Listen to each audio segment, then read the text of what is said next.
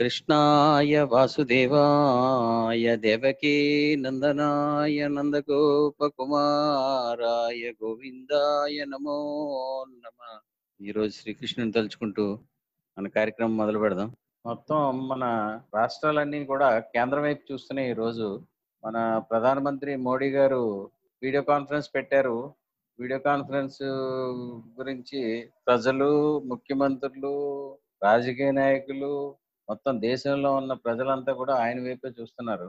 అడగకపోతే అమ్మాయిని పెట్టదని ప్రతి రాష్ట్రాలు కూడా ఆర్థిక ఇబ్బందుల్లో ఉండి యాభై రోజులు లాక్డౌన్ తర్వాత ఏ విధంగా ఏం చేయాలనేది అర్థం కాక ముఖ్యమంత్రి గారు ఏదైనా సాయం చేస్తారేమో ఏ విధంగా సాయం చేస్తారు ఏ విధమైన ప్యాకేజీలు ప్రకటిస్తారు అని అందరూ ఆయన వైపు చూడడం మొదలు పెట్టారు ఆయన ఏ విధంగానూ మాట్లాడట్లేదు.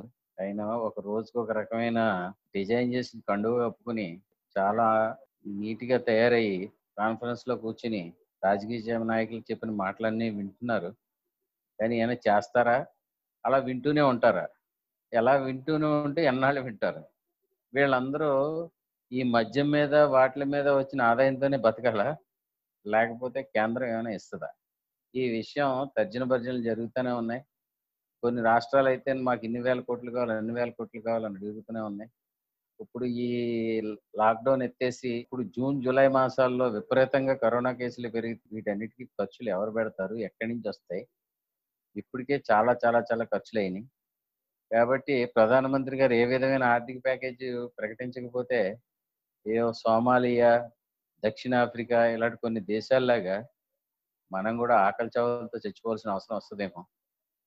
ఈ ఫ్యాక్టరీలకి వాటికి వీటికి ఏవో రాయితీలు ప్రకటించే అంటున్నారు జన్ధన్ ఖాతాల్లో ఏవో డబ్బులు వేసానంటున్నారు అవన్నీ కూడా నెలకు ఒక ఐదు వందలు చొప్పున వేశారు. ఐదు వందలు అనే ఈ రోజుల్లో కనీసం కూరగాయల మార్కెట్కి వెళ్తే ఐదు వందలు పెడితే ఒక నలుగురు మనుషులున్న ఇంట్లో రెండు రోజులు మూడు రోజులు సరిపడి కూరగాయలు కూడా రావు. ఆయన మరి వాటిని చాలా పెద్ద అమౌంట్ మనకి చూపిస్తున్నాడు. ఇక్కడ చూస్తేనేమో ఖర్చులు విపరీతంగా పెరిగిపోతున్నాయి. రాష్ట్ర ప్రభుత్వాన్ని ఏదైనా సాయం చేయండి ఏదైనా సాయం చేయండి అని ప్రతి వాళ్ళు బార్బర్స్ దగ్గర నుంచి టింకర్స్ దగ్గర నుంచి పెయింటర్ల దగ్గర నుంచి రోజు వారి పనులు చేసుకునే వాళ్ళు భవన కార్మికులు అందరూ ఈయన్ని రోజు వేడుకుంటున్నారు. ఈయన చేద్దామనే ఉంది. ఈలోగా వైజాగ్ ఆర్ఆర్ వెంకటాపురానికి దానికి ఆదుకోవాల్సి వచ్చింది. ఇవన్నీ కూడా రాష్ట్రమే ఖర్చు పెడుతుంది.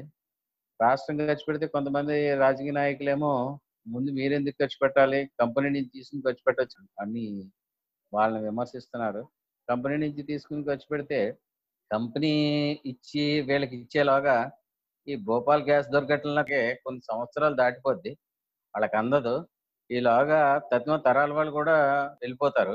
కాబట్టి వెంట వెంటనే ఆయన చెక్కులు అందజేయడం జరిగింది. ఈ రోజున విశాఖపట్నంలో ఇమ్మీడియట్గా వాళ్ళందరికీ చెక్కులు పంపిణీ చేశారు. ఇంటికి వెళ్ళిన వెంటనే తత్మ వాళ్ళకు కూడా పదివేల రూపాయలు చెప్పిన పరిహారం అందజేస్తానంటున్నారు. ఈ డబ్బంతా రాష్ట్ర ఖజానా అసలే లోట్లో ఉండి కనీసం వసతులు లేని మన రాష్ట్రంలో ఈ డబ్బులన్నీ ఖర్చు పెడితే రేపొద్దున్న మన రాష్ట్ర భవిష్యత్ ఏంటి? రాష్ట్రంలో ఉన్న మన మన భవిష్యత్ ఏంటి? అనేది అందరూ ఆలోచించవలసిన విషయం.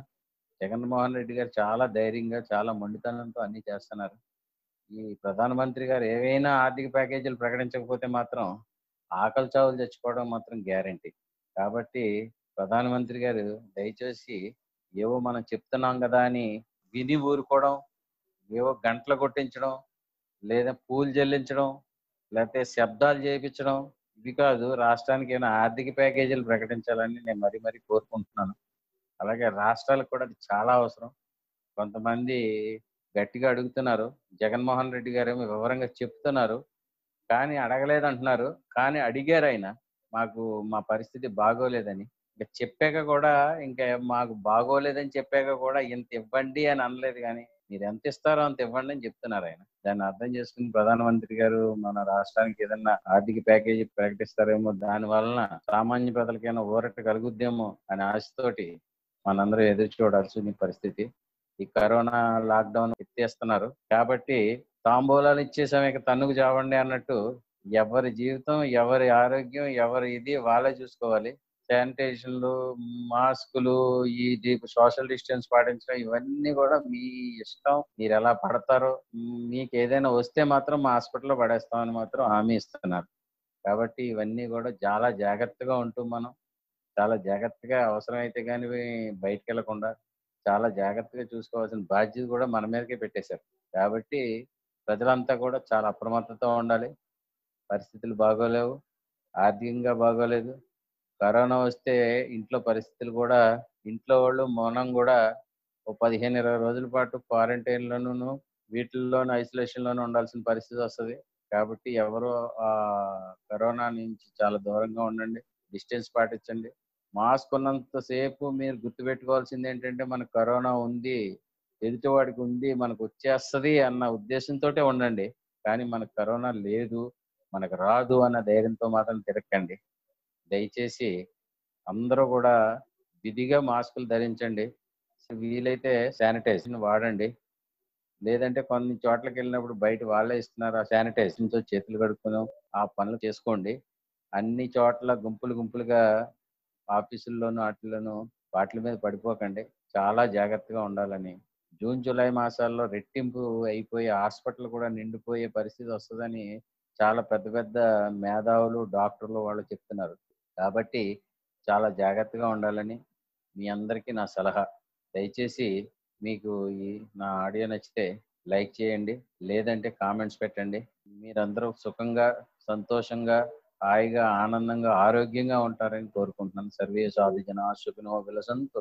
సమస్త సన్మంగళాని భవంతు. ఉత్తరోత్తరాభివృద్ధిరస్తు. సకల కళ్యాణ సమృద్ధిరస్తు. ఇప్పుడు మనం అందరం కూడా మోడీ గారి వైపే చూస్తున్నాం. చూస్తూ చూస్తూ ఉండాలి. ఆయన ఏం చేస్తారో తెలియదు. స్వస్తి.